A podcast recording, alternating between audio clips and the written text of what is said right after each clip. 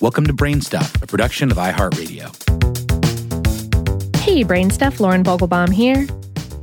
You may have noticed that although dragonflies, bats, and, say, California condors all have the ability to fly, they aren't very similar in any other way. It's not very likely that any of these animals had a common ancestor any time in the past six hundred million years or so, and definitely not one particular shared ancestor that first figured out how to haul its body off the ground and zoom around in the air. And yet, they all developed the ability to fly separately. This is an example of what scientists call convergent evolution. Evolution doesn't do things on purpose. It's not sitting at a big desk in a corner office somewhere, making decisions about which animals lay eggs or get pouches on their tummies. Evolution is the process of organisms changing over the course of many generations to suit the conditions under which they live. And some traits, like flying, are particularly useful. It can help you catch prey or avoid predators, or easily move to new food sources and ecological niches. So it's evolved separately in different groups of animals several times. However, flying doesn't look the same across the groups.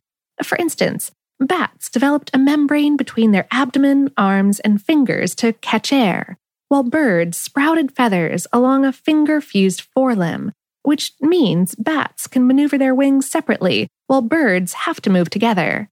Flying insects just fashioned wings out of their exoskeletons.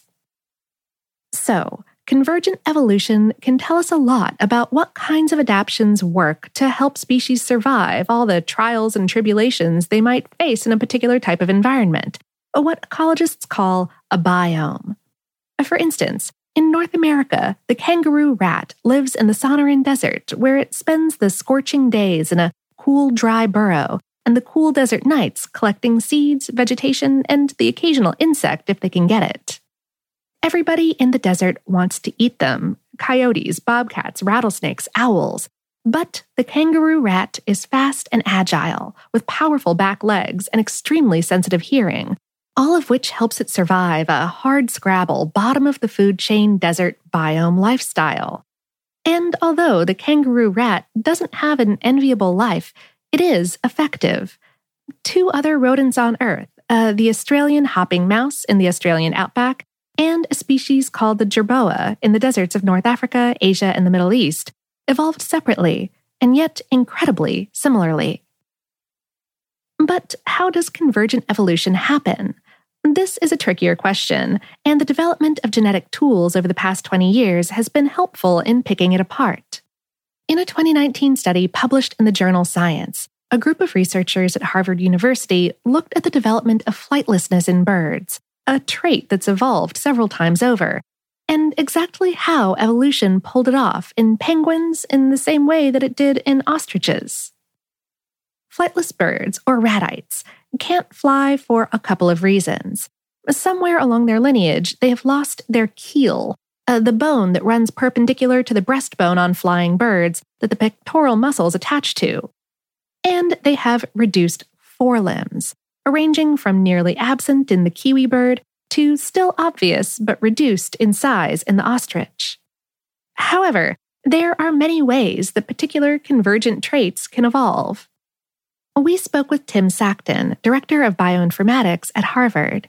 He said, before genomics, one could use developmental tools to figure out if the same or different developmental mechanisms seemed to be involved in convergent phenotypes. But the idea of levels of convergence, same mutation, same gene, or same pathway, has developed in large part because it's possible to look in the genome for these things now.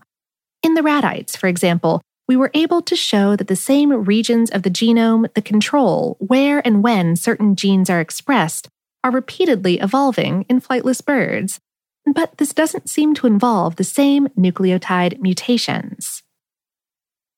And yes, where some traits converge from completely different corners of the living world, the opposite is also true.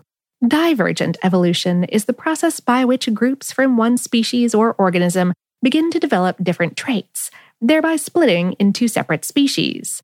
This often happens when populations of a species are separated geographically, and over time they adapt to the conditions of their new spot, whether it's increased predation pressures or a change in climate. One famous example of divergent evolution was found by Charles Darwin in his travels to the Galapagos Islands in eighteen thirty-six.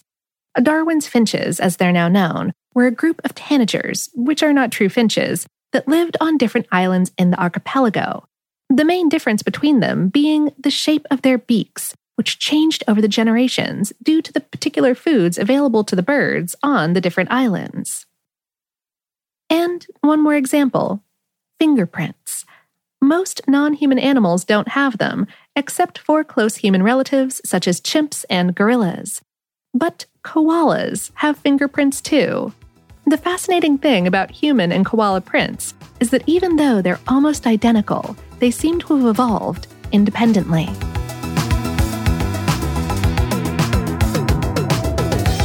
Today's episode was written by Jessalyn Shields and produced by Tyler Klang. For more on this and lots of other converging and diverging topics, visit how stuff works dot com. BrainStuff is a production of iHeartRadio. For more podcasts from iHeartRadio, visit the iHeartRadio app, Apple Podcasts, or wherever you listen to your favorite shows.